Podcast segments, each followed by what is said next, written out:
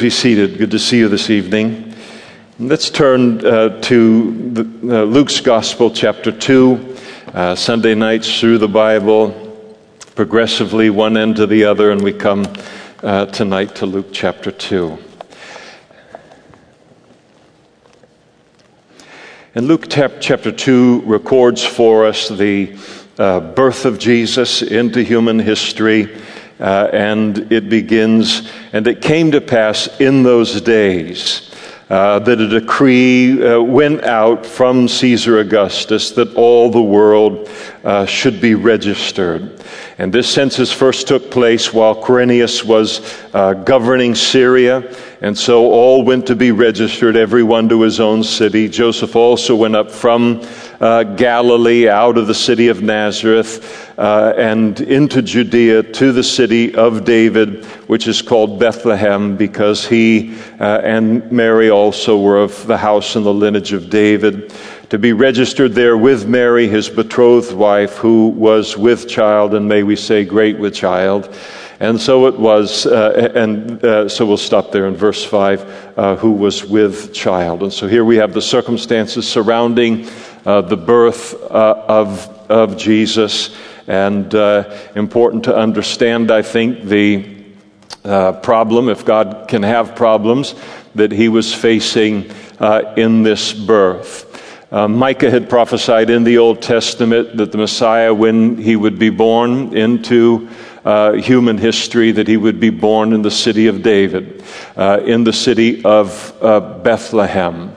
And so here you have Joseph and Mary. Mary now uh, eight to nine months pregnant. Uh, they are up in northern Israel, up in a city called Nazareth. They are separated a distance of 90 miles between Nazareth and Jerusalem. If you make your way uh, bypassing Samaria, which uh, religious Jews would have typically done in those days. And so, how in the world uh, does God get uh, uh, Mary? Uh, from Nazareth into Bethlehem in order for Jesus to be born there at just exactly the right time. And so he takes the most powerful man in the world at that time, a man by the name of uh, Caesar Augustus. This was a name that he searched for himself. Caesar wasn't enough. He wanted to be called Caesar the August. Caesar of the gods. And uh, God said, Oh boy, how am I going to get them? He didn't really. But uh, how am I going to get them down from Nazareth down into Bethlehem? I'll take Caesar of the gods, and I'll cause him to make a decree that every uh, family in the Roman Empire should go to the home uh, city of their birth in order that they might be registered. And government being the same today, the registration was for the purpose of being registered, registered for taxation. And since Joseph and Mary were of the lineage of David, it was necessary uh, Rome didn't care, baby, no baby, nothing. Uh, a decree was a decree, and you had to make your way there. And so she makes her way uh, down with Joseph uh, into uh, Bethlehem, and the timing was perfect uh, you realize, I mean, it, not only the decree was perfect, but the timing was perfect. Because if uh, the decree had gone out a month earlier, uh, then Mary would have gone to Bethlehem, would have been registered, and returned to Nazareth before the birth of Jesus. If it had been a month later, she would have given birth to Jesus in Nazareth and then made her way with her newborn into Bethlehem. But Micah, that prophecy, as is the case with all prophecies, in the Bible. They uh, are to be fulfilled, uh, fulfilled to uh, perfection. And so the decree was perfect, and uh, they made their way then to, uh, to uh, the city of, of Bethlehem. And while they're there, we're told in verses 6 and 7, and so it was while they were there, the uh, days were completed for her, Mary, to be delivered. And she brought forth her firstborn uh, son. She would have, um, despite the teachings of Roman Catholicism, the, the, the Gospels uh, teach that she did have children after Jesus. Joseph did not know her physically until Jesus was born. And uh, he was the firstborn in terms of prominence, but also the firstborn in terms of, uh, of a line of, of sons that she would bear.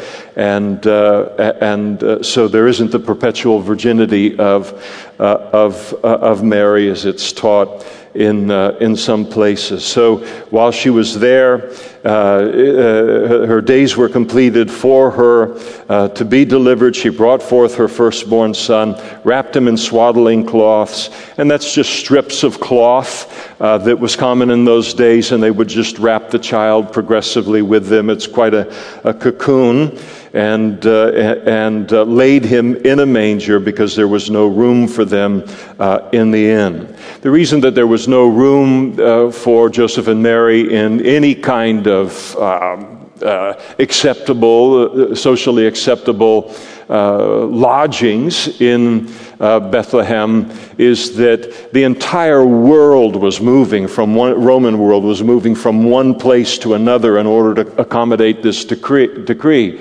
So you had massive numbers of people uh, coming into Bethlehem. Bethlehem was not that large of a city, and uh, limited uh, limited number of Hiltons and uh, uh, day six and and uh, and, and holiday inns. Well, they didn't have any of those. They just had inns that people's homes that had rooms on them. So those were quickly gobbled up.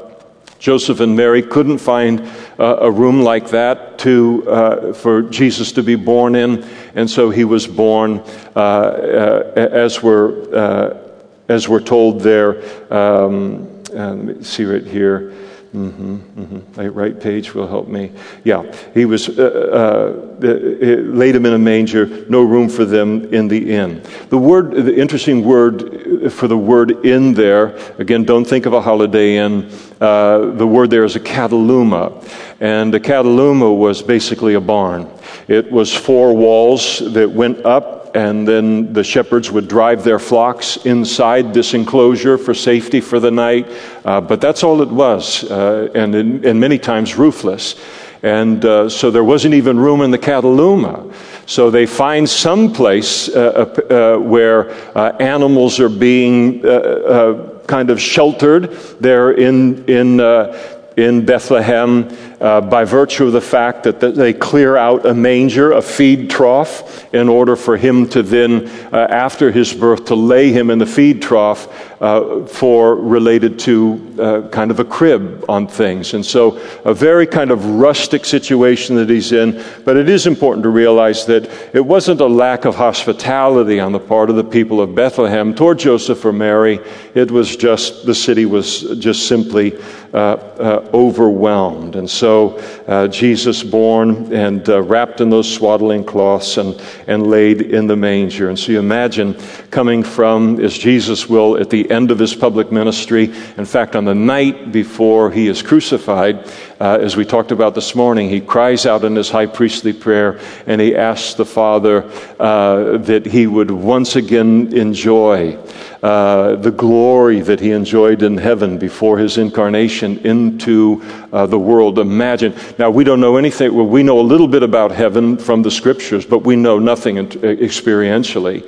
Uh, one day we will be in heaven as Christians, and it'll be like, You left this uh, to come into the world, period, to come into the world in a palace.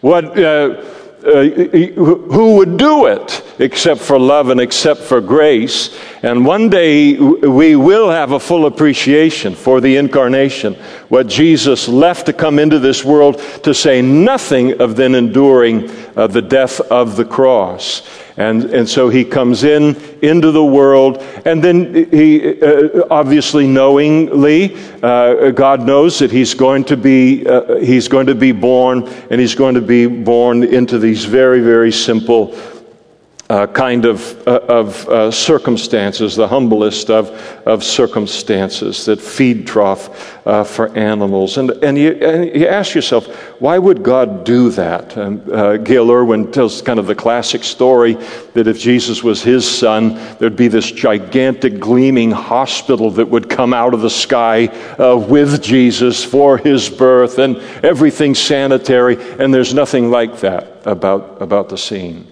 And I think that one of the reasons that it, it, may be that, that Jesus was born in kind of these simple circumstances is most of the world lives in those kind of circumstances.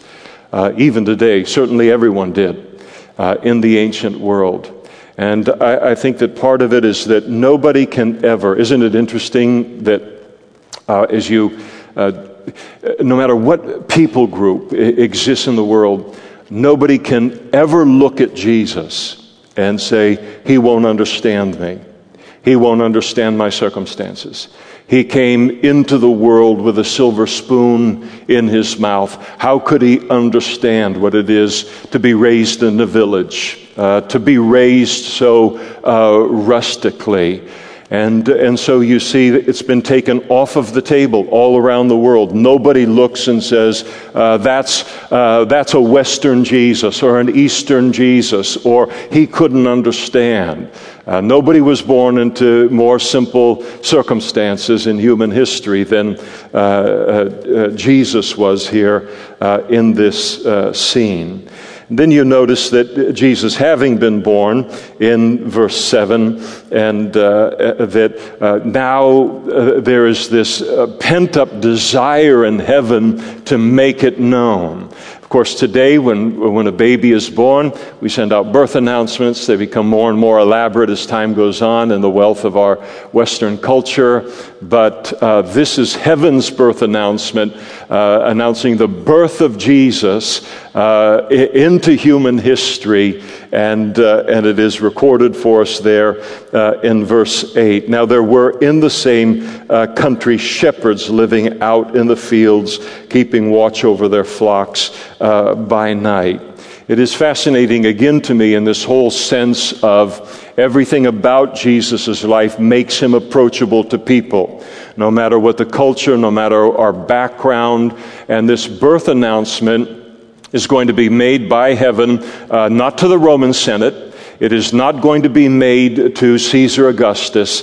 It is going to be made to a group of very anonymous shepherds that are watching uh, sheep, tending them out in the field outside of the city of, uh, of, of Bethlehem. And uh, so that's the target group. That's who the announcement is going to be uh, made. I think it certainly speaks to the fact that uh, God is no respecter of persons. Jesus is no respecter of, uh, of persons at all. And, uh, and his love for everyone that he sent and his and communicated. He sent his son into the world to save everyone, whatever their uh, class or uh, uh, status within society.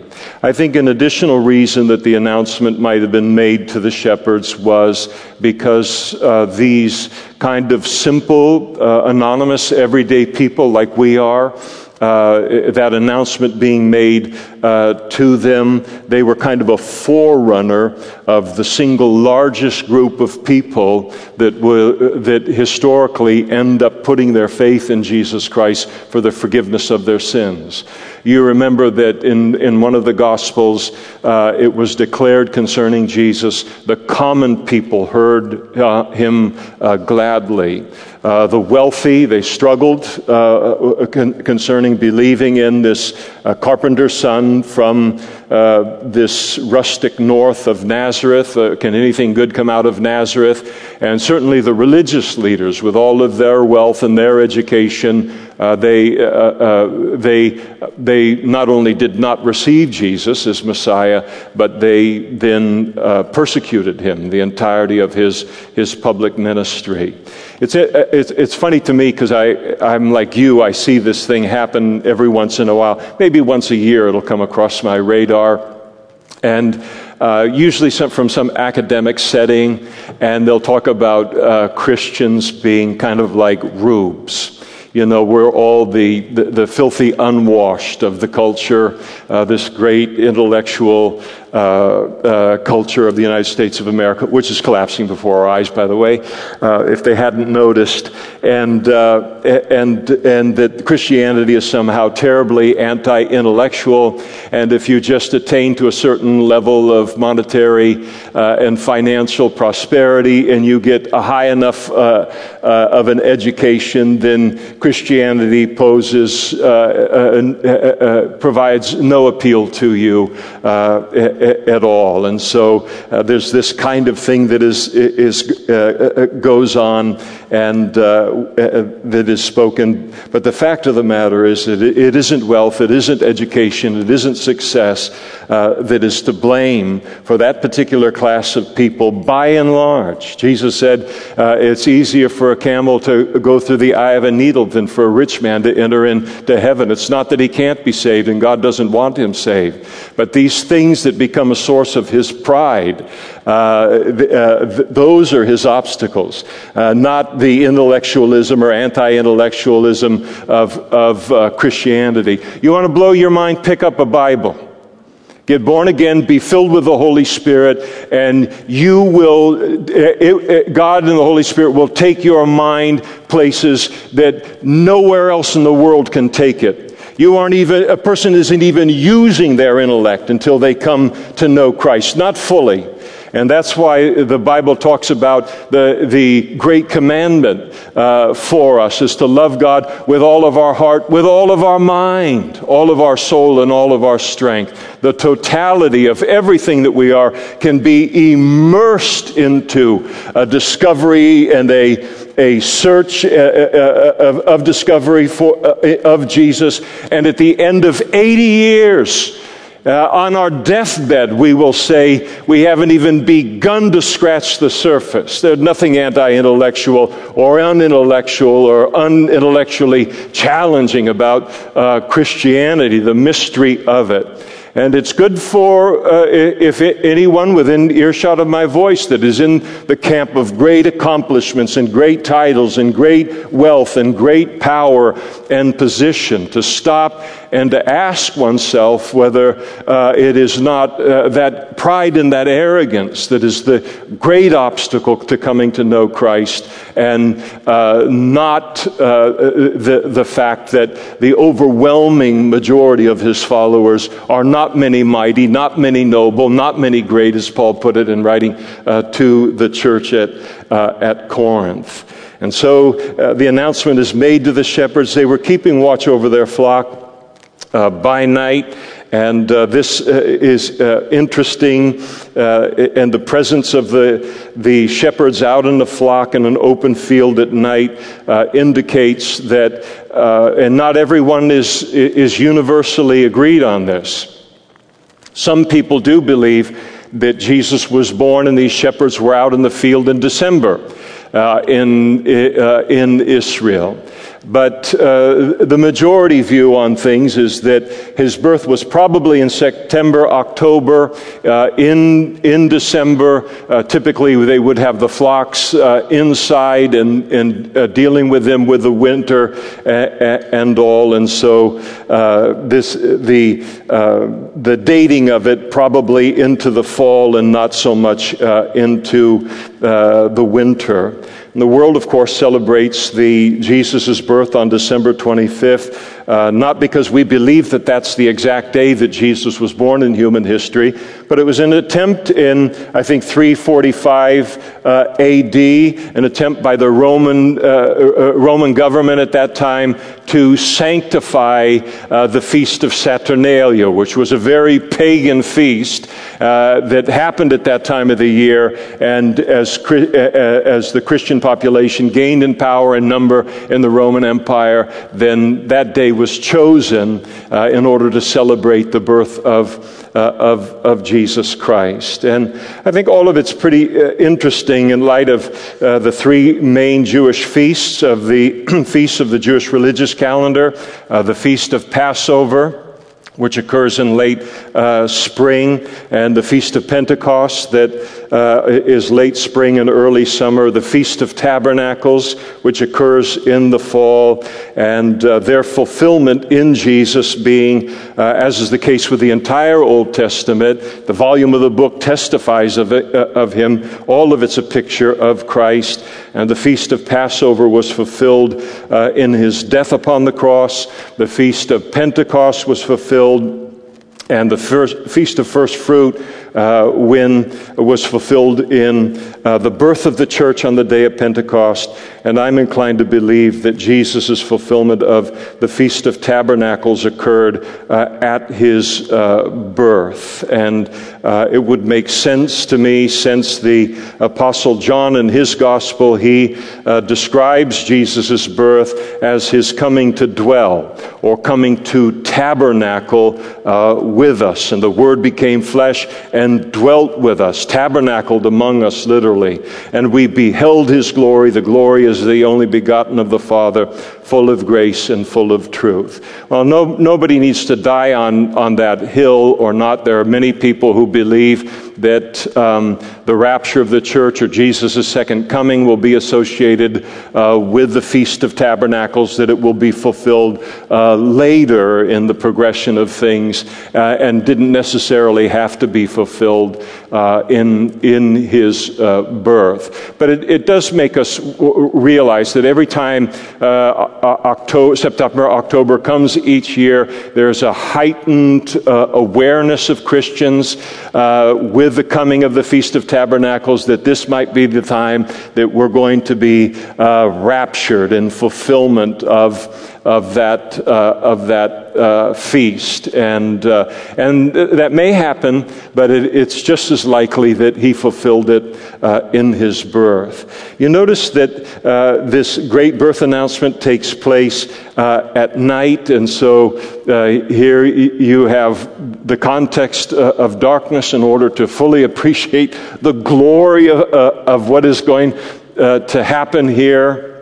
And uh, God has thought of everything here. And then uh, suddenly, behold, and it's like you can't miss it behold, an angel of the Lord stood before these shepherds, uh, and the, the glory of the Lord shone around them.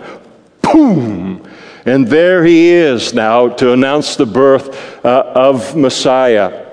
You know, we've got all these blockbuster movies and uh, whatever superheroes there are and all the different special effects and all. So we can kind of become numb to uh, this kind of stuff. Oh, no, you know, I mean, they did this and they can do better than that. That was like the last Spider Man. And so we get hardened by it. But these guys, it, at night, the biggest thing they saw was a star. And then suddenly there's this angel in front of them, and the reaction is given to us. It would be my reaction too. They were greatly afraid. Uh, are, uh, do you come in peace? Uh, or do you come, are you slightly upset with us? And, and so they don't, they don't know what, what the tone is. I think that uh, part of what happens here is not only what they see visually, this, this uh, angelic being sent from the throne room of God suddenly appears from them, and that, that context of darkness lights up the entire sky. But uh, here you have a piece of heaven uh, showing up in there. And I don't doubt that there was a tremendous spiritual dynamic also. Uh, in, in ter- if you ever walk into a place that's set aside for God, God's presence is so uh, strong, and you realize what impacted me in that room more than anything was the sense of the presence of God. And I think that that was a big part of things, in addition to what they could see uh, uh, with their eyes. And then the angel knew they were afraid, and so he said to them, uh, Do not be afraid. I didn't come to with news that's going to make you afraid at all. For behold, I bring you good tidings. I bring you a gospel, good news of great joy, which will be to uh, all people. And so he uh, proceeds to tell them uh, the, that uh, the, uh, in terms of the, uh, what this declaration concerning the Messiah and the, the birth of Jesus into the world, that it's good news, it's a source of great joy, and it will be to all people, not just to the Jews, but also to the entire Gentile world, the whole world. And then he, he describes this great news in greater detail. For there is born to you this day in the city of David, that is Bethlehem, uh, a Savior who is Christ the Lord. So Jesus, he, they're told Jesus has come into the world uh, as Savior. Uh, Christ means Messiah. He was born into the world as the Jewish Messiah, the fulfillment of the prophecies related to that. But Savior speaks of the fact that he's come into the world to save man uh, from his sin and uh, that he is uh, not merely uh, a baby lying in a manger but that he is Christ, he is uh, also the Lord. And then he gave them a sign uh, for them so that they would be able to identify this baby uh, in Bethlehem, and this will be a sign to you. You shall find a babe wrapped in swaddling cloths lying in a manger. So there probably were uh, maybe even a number of babies that had, had, had been birthed at that time in the city of Bethlehem and wrapped in swaddling cloths. And so he says, You'll find wrapped in swaddling cloths, but also lying in a manger. There would only be one in Bethlehem, uh, doubtless, that met that criteria. So, as a, a bolstering to their faith, uh, he, he tells them uh, where they can find this Savior uh, who is Christ the Lord. And suddenly, uh, the one angel wasn't enough. Uh, there was with the, uh, with the angel a multitude of the heavenly host praising God and saying, Now, I, I happen to really enjoy the Brooklyn Tabernacle Choir. And I have uh, favorite songs that they have done. And when you hear a large, great choir uh, singing, it's, it's awesome in its own right. And uh, here you have an entire choir of angels now that make this declaration uh, concerning Messiah to them uh, uh, even further.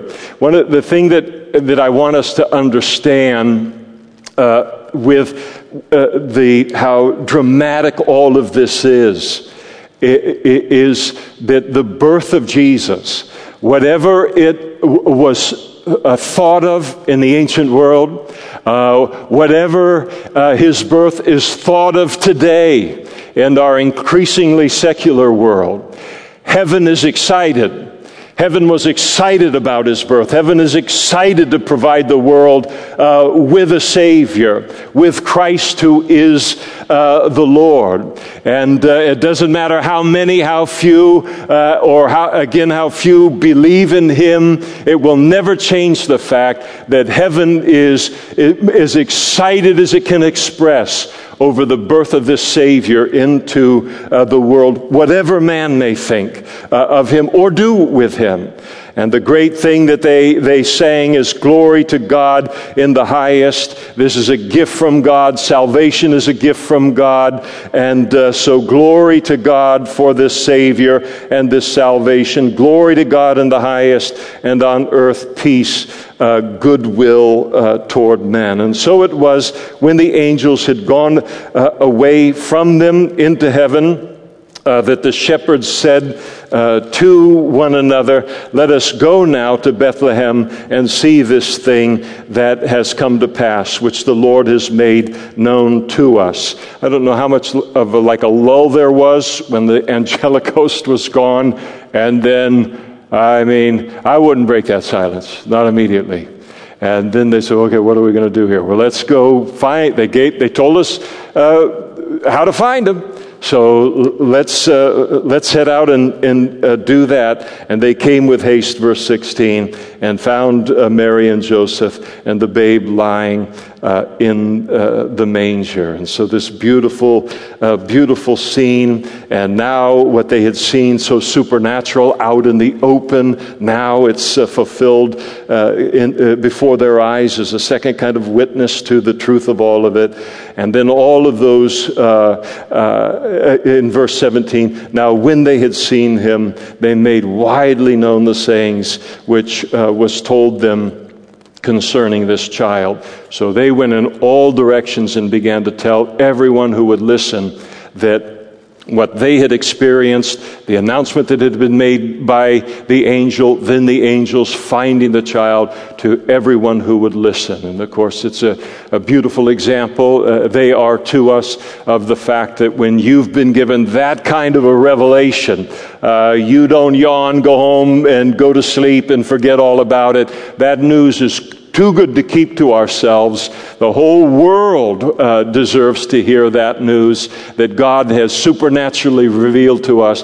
And so it is uh, true related to the gospel and the gospel that has changed our lives. We don't keep it to ourselves. We make that news uh, of salvation known uh, to, to everyone. And all those that heard this report, they marveled at these things which were told them uh, by the shepherds. Uh, and, uh, but Mary kept all these things and pondered them in her heart. So she already knew an awful lot about Jesus. She knew uh, that, that, she knew that her birth was a miracle uh, and, and, a miracle of God. Uh, she knew what the angel Gabriel had uh, told her about the coming of, of this son.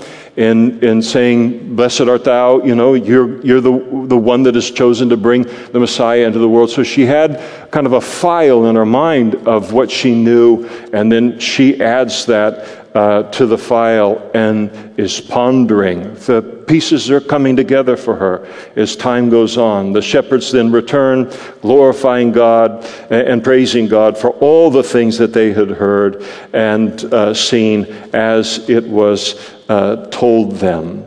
And then, uh, when eight days were completed for the circumcision of the child, according to the law of Moses, or, uh, and previously uh, the covenant that was made with Abraham, God and Abraham, a covenant uh, with the Jews for circumcision. Later, it was uh, uh, made a part of the law of Moses. Every male child was to be circumcised, and he was to be circumcised on the eighth day, as we saw with John the Baptist last time we were together.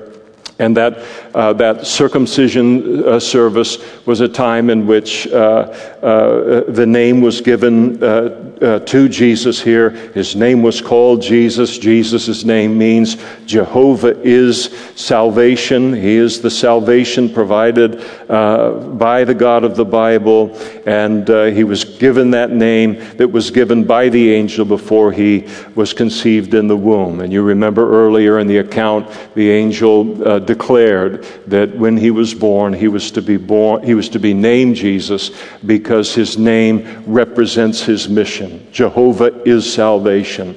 He was bringing the salvation of God into uh, human history. Now, when the days of her purification according to uh, the law of Moses were completed, they uh, brought Jesus to Jerusalem to present him uh, to the Lord. As it is uh, written in the law of the Lord, every male who opens the womb shall be holy to the Lord. And they came uh, there for this, this rite and this service to offer a sacrifice according to what had been said in the law of the Lord a pair of turtle doves or two young pigeons. And so, following Mary's purification, uh, Luke here records the third uh, event from Jesus' uh, earliest childhood. Again, Luke emphasizes the humanity of Jesus, uh, that aspect uh, of him. And uh, so we have much more about his childhood than any of the other Gospels. So Jesus is brought now to the temple where he's going to be dedicated to God by Joseph and Mary. And so they make the five mile journey from Bethlehem into Jerusalem to do that. This event would have occurred uh, 40 days after Jesus uh, had been born, and that's what the law required was uh, a period of, of purification uh, for uh, for Mary, for the mother. Uh, one period of purification if it was a male child, another period of purification if it was a female child. And it was a, uh, that period of purification before the child would then be dedicated to God reminded both the, the husband and the wife and reminded the woman uh, that as wonderful as the birth of this child is, you have just given birth to a sinner. And, uh, and so this purification was, uh, was a, a, part of that, that period before he, he or she, and he, here it's he, would be dedicated to the Lord. And so this occurred some uh, 33 days following uh, Jesus' circumcision and, uh, and, and, his, uh, and his naming. The, the dedication of a child to the Lord in this, uh, this purification, following this purification, according to the law of Moses, uh, it, they could, the parents could offer a lamb or a pigeon, or they would offer a turtle dove. Uh, the, the, the, the requirement was that they would uh, bring a lamb for sacrifice for the birth of the child. And, uh, but if the parents could not afford a lamb, uh, if they were of poor circumstances and could only afford uh, a couple of birds uh, to be offered as sacrifice, then they were free to do that if genuinely uh, poor. And it's interesting to note that Joseph and Mary, that's the sacrifice that they make for Jesus. Uh, you, you might uh, imagine how much they would have loved. Here is the Son of God, here's the Savior of the world. He's been entrusted to us. I mean, can't we offer a lamb? And, uh, and yet, they didn't have the resources themselves. Evidently, they couldn't scrape it together among family.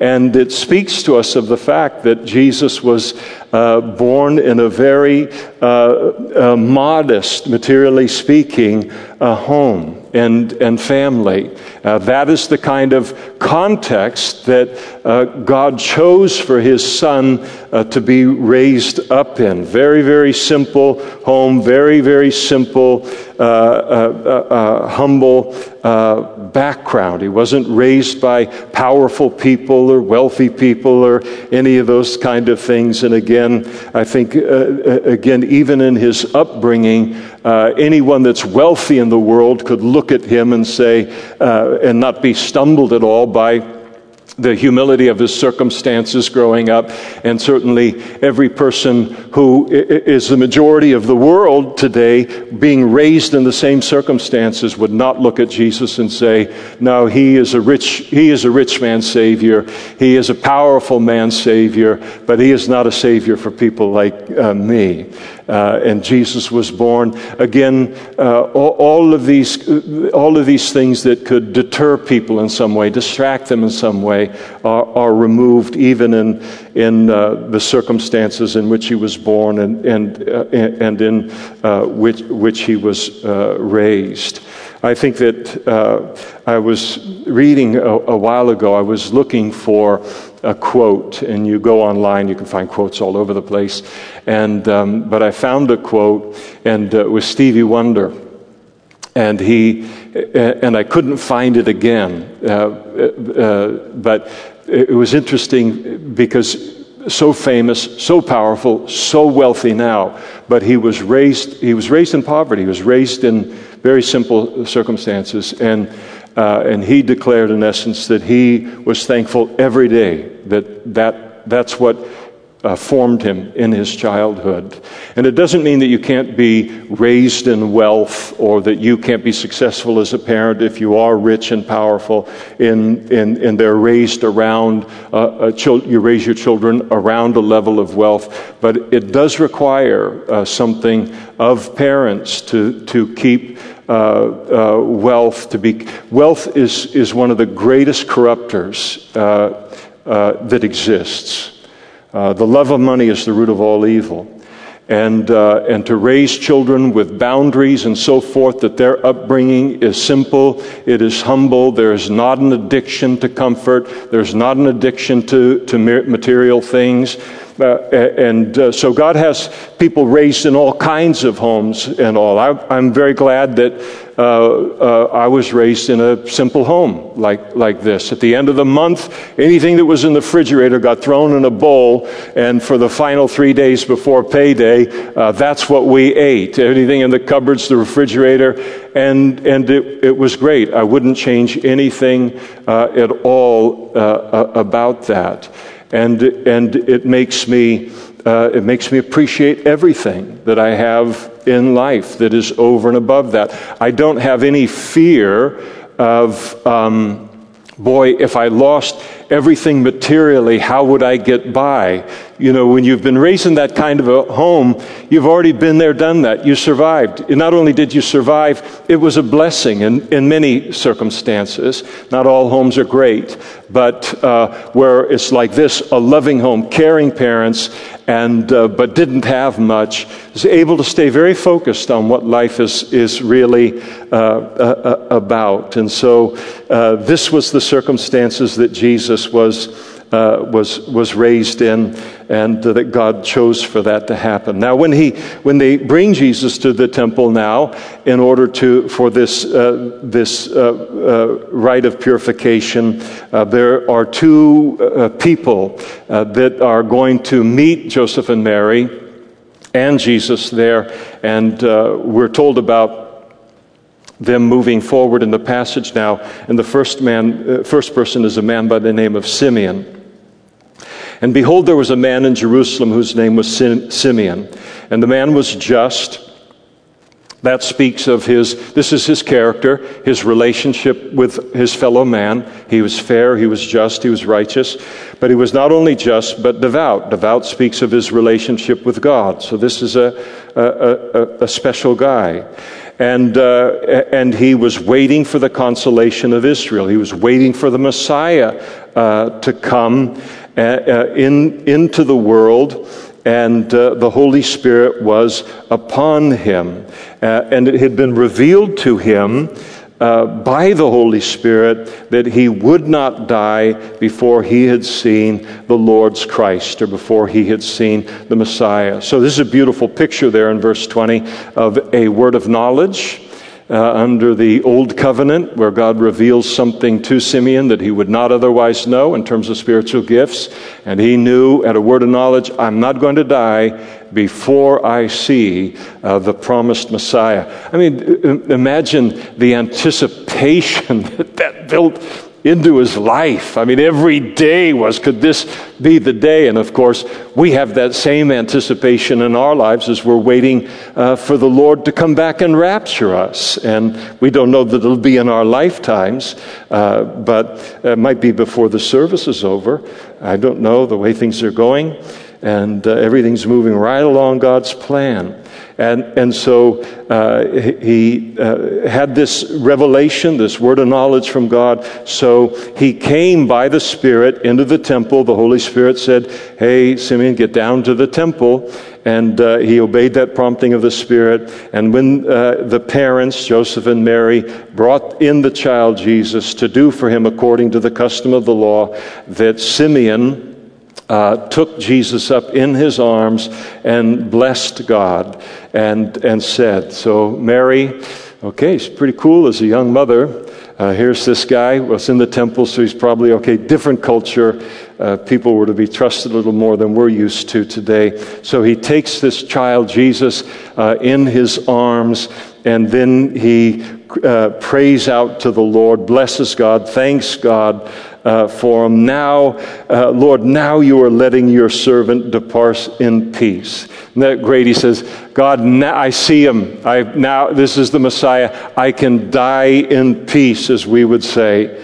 Uh, and, uh, and so uh, I can die in peace, depart in peace according to your word, for my eyes have seen your salvation. And God's salvation is wrapped up in a person, which you have prepared before the face of all peoples, a light to bring revelation to the Gentiles and the glory of your people Israel. And so uh, what he prays here would have been uh, pretty unusual uh, for uh, anyone to pray at the Jewish temple at this particular point in time, and that is for him to uh, bless the Lord for the fact that this Messiah was, was coming into the world, not only to bless the Jews but to bless the Gentiles as well, which is something that's promised through the entire Old Testament, but it tended to be overlooked by the Jewish religious leaders.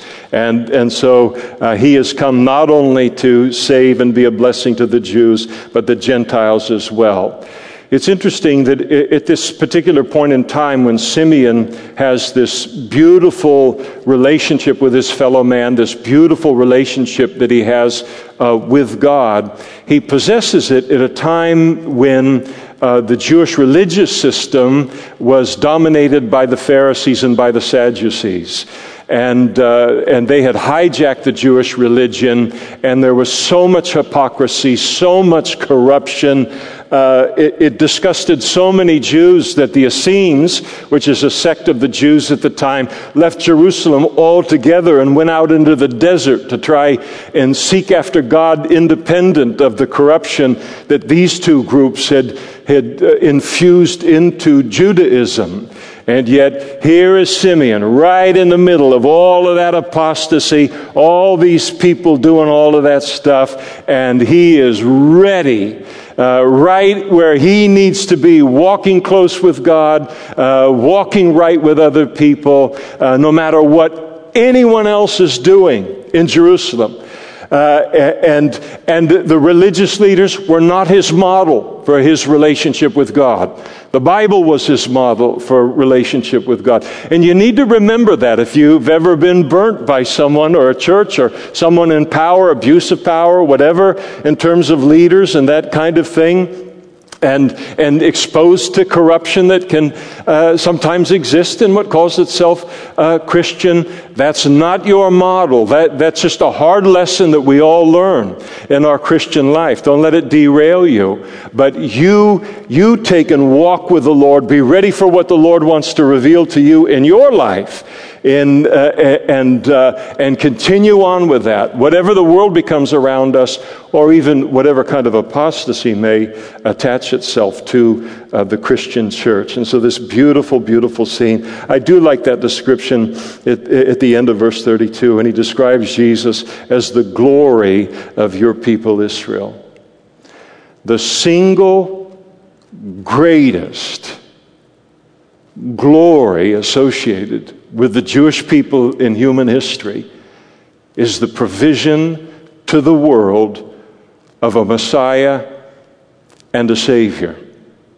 Uh, the Jews have done, uh, done two great things in, in human history. The two greatest things are is that by and large, God used them to bring the Word of God into human history and then to bring His Messiah into human history. And how sad it is uh, how few Jews trust in Jesus as their Messiah, though he is their glory. He is the greatest product of the Jewish people uh, that has ever been and ever will uh, be. But their eyes will be opened at, at his second coming. And Joseph and his mother, they marveled at those things which uh, were spoken to them, uh, uh, uh, uh those were spoken uh, of him by Simeon. Simeon then proceeded to bless them, and he said to Mary, his jo- Jesus' mother, "Behold, this child is destined."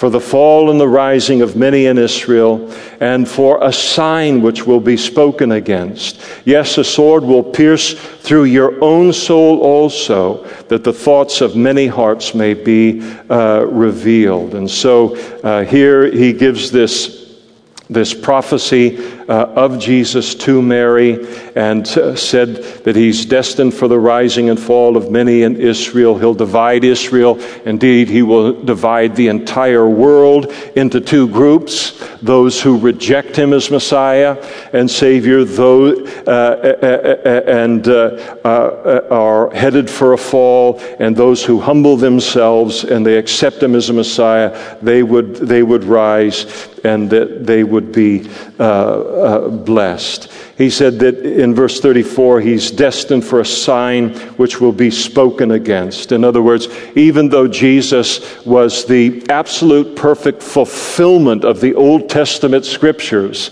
uh, concerning the uh, prophecies of of the Messiah, Simeon declared that despite that, he's still going to be rejected and he's still going to be blasphemed, and that his life uh, wouldn't be an easy one. There would be great opposition to his life and to his uh, ministry. And, uh, and, and so here you imagine being Simeon. He holds Jesus in his hand, he, his heart is soaring with joy, and yet he realizes for every person that will uh, praise this Messiah and uh, trust in this Savior, many, many others will blaspheme him. And so uh, they did, and so they do to this day. And, and then uh, Simeon, he prophesied of the great emotional pain and the heartache that uh, that Mary uh, would endure as Jesus' mother because she would be a witness to all the lies that would be spoken against him, all of the injustices that would be meted out against him, all of the blasphemies, blas- uh, blasphemy that was spoken uh, uh, against him, all of the opposition, all of the rejection. And then ultimately, she witnessed, she stood at the base of, of his crucifixion, the crucifixion of her son on, on Calvary. And, uh, and so he said, Yes, a sword is going to pierce through uh, your own soul. That is your own heart, uh, the, uh, the, the heart being the seat of the emotion. And the, the word that Simeon uses here for sword, it speaks of a very large double edged sword. In other words, the pain that, the physical pain that a, a uh, a person would experience in having a very large double uh, edged sword being thrust through their heart uh, is going to be uh, representative of the kind of emotional pain that she will uh, endure uh, in, in bringing this Messiah, this Savior, her Son, uh, into uh, the world. And so, tremendous, tremendous uh, respect for her. And lo- I look forward to seeing her one day in heaven.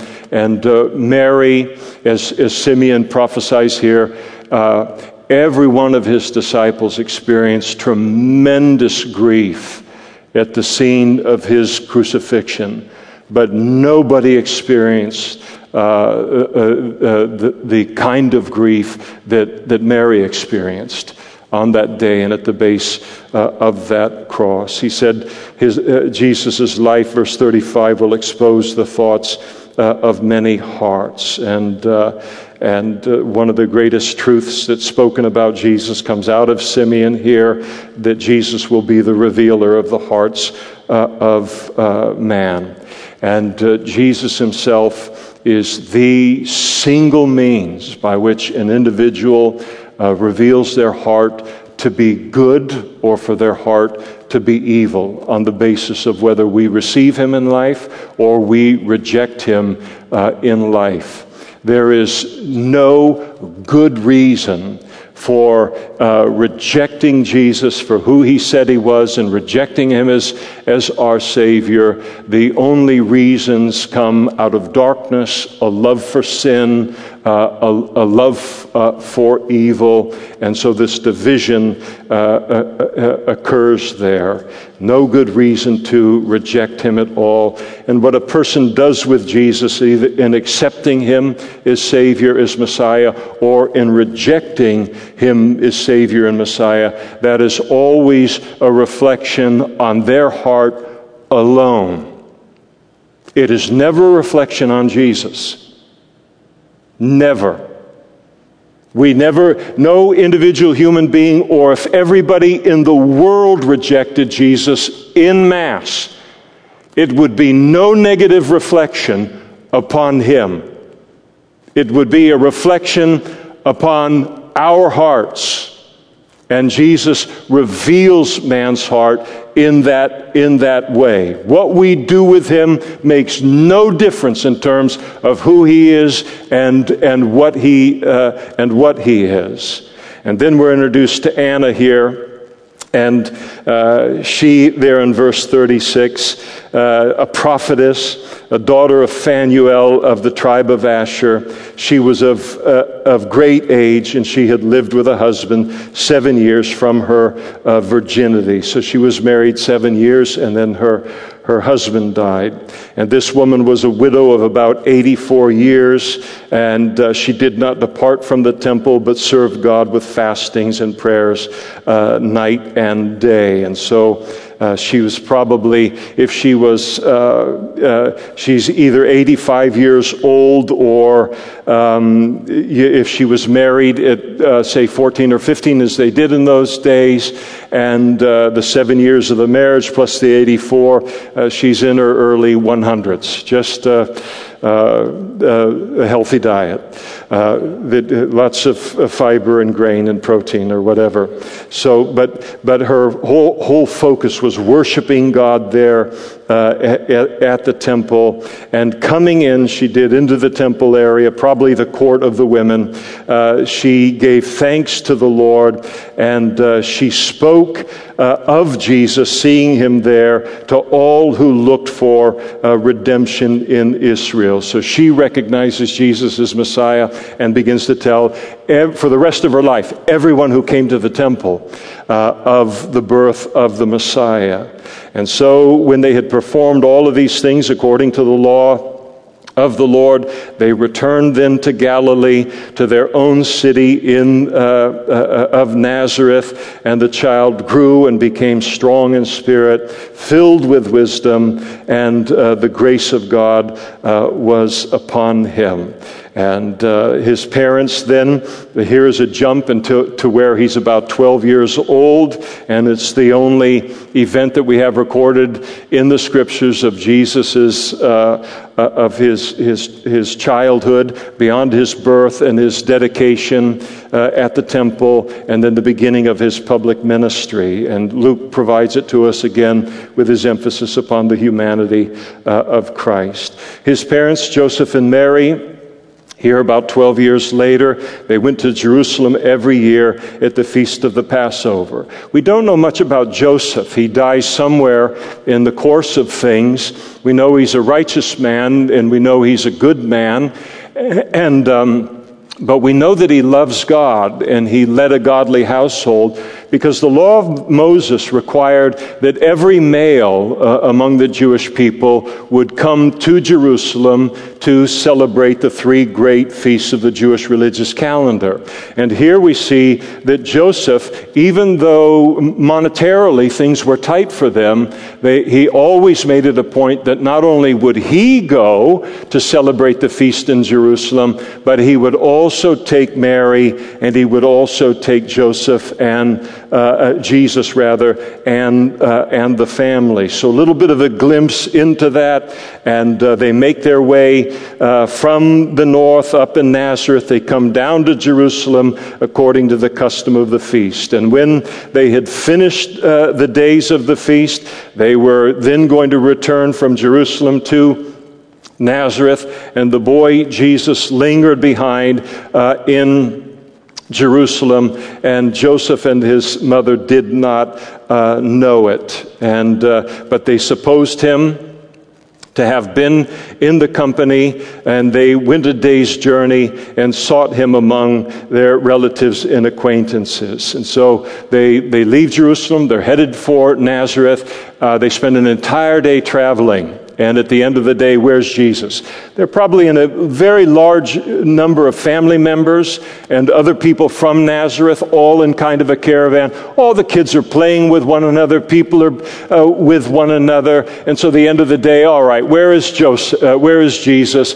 And then they realize he's nowhere to be found. And, uh, and so they make the one day journey back to Jerusalem. They're going to spend a full day searching for him in Jerusalem because it, it takes them three days to find him uh, uh, from when they left him. Uh, Joseph, prob- uh, uh, my, uh, my thought is, related to Jesus, is that when Jesus was as surprised about being left behind as they were about leaving him behind. So the panic of the parents, and, and Jesus probably went to the temple and, uh, and began to engage the Jewish religious leaders in the temple simply because uh, he's going to redeem the time, but also because he assumed that is where they would go directly in order to find him. Instead, they look all over Jerusalem trying to find him, and they go to the temple last. And so Jesus said, Well, didn't you know? And, uh, and, and I, I, think he had probably endeavored to, to make it easy for them to find him, saying, Well, the first place they would look would be the temple. But it didn't happen to be so. And so they uh, when they didn't find him, they returned to Jerusalem seeking him. And, uh, and so it was that after three days, they found him in the temple, sitting in the midst of the teachers, both listening to them and then asking uh, them questions. And all those who heard him were astonished at his understanding uh, and his uh, answers. And so uh, don't, don't view Jesus as kind of some uh, smug, arrogant uh, little 12 year old uh, in the temple among all of these older uh, uh, Jewish scholars, and he's showing off everything that he knows. Um, a, a, very common means by which uh, learning occurs uh, among Jews is, uh, is not a, a, lecture kind of format, it is a back and forth. Somebody presents something, somebody asks a question about it, somebody else says this, and it's, and it's that kind of an engagement in terms of learning. And Jesus is engaged in that kind of a discussion with the highest Jewish religious leaders in all of the world. And the quality of questions that he is asking and his understanding of the scriptures leaves them astonished related to uh, a 12 year old. And so that's what he was doing there. And uh, uh, so they come in and, uh, and uh, they, they saw him, Mary and Joseph, find him there in the temple, verse 48, and they were amazed. And his mother said to him, uh, So this is Mama Bear coming out a little bit, Son, why have you done this to us? I mean, you think about losing a child, and for three days. Why, I oughta. Uh, but uh, boy, she was, by the time she found him, there's this relief, but Come on, you know. And, uh, son, why have you done this to us? Look, your father and I have sought you anxiously. And she said, and he said to them, Why uh, did you seek me? Did you, why would you spend your time going all over the place looking uh, someplace else for me? Did you not know that I must be about my father's business? You should, the, I, I, I'm here in the temple because uh, I thought that was where you would make uh, the beeline uh, to knowing what I'm about and why I've come uh, into the world. There's no smugness or anything in, in uh, verse 49 at all in his addressing uh, his parent. It's a beautiful humility. And they did not understand the, statements, the statement which he spoke uh, to them. And then he went down with them and came to Nazareth and was subject to them. I was just thinking about that right there. That'd make a great uh, poster for every Christian parent to put up in their uh, teenager's room, wouldn't it? Let's see if it's got a ring for it. He went down with them in, in, at 12 years old, maybe in this culture, start at 10.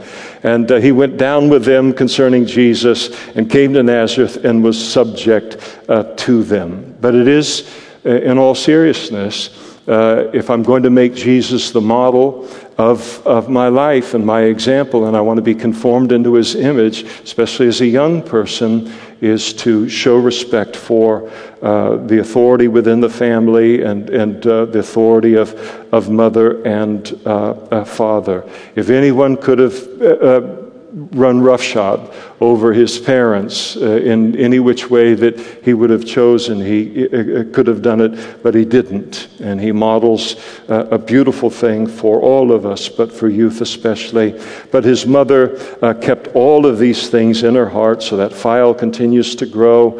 And she understands a lot, but she's growing a lot as well. And Jesus increased in wisdom and stature and in favor with God and uh, men. So often you'll, you'll see these specials that happen uh, Christmas time and Easter. They'll have specials that are entitled The Hidden Years uh, of Jesus, The Unknown Years of Jesus. And the uh, makers of these kind of productions, they will, uh, the, or the silent years of Jesus, they will take the complete silence of the Bible on the, the uh, childhood and youth of Jesus, and given the silence, they'll fill the whole thing in. Yeah, he went to India and he met the gurus there, and then he learned, and then he went over here and he picked up a little bit this and that, and there's nothing of the sort. All we know about his childhood is what's given to us right here, and all we need to know is that through his his his growing up, he increased in wisdom and uh, uh, uh, knowledge and the ability to apply knowledge. In stature, he grew physically and also in favor with God and with men. The impact that he had uh, upon people because of, of uh, who he was. Uh, those were the things that marked his, his childhood and his youth. And so we'll stop there uh, tonight and uh, we'll stand and we'll have the worship team come out and uh, maybe close us in some kind of an appropriate song. Um, and let me pray before we do that.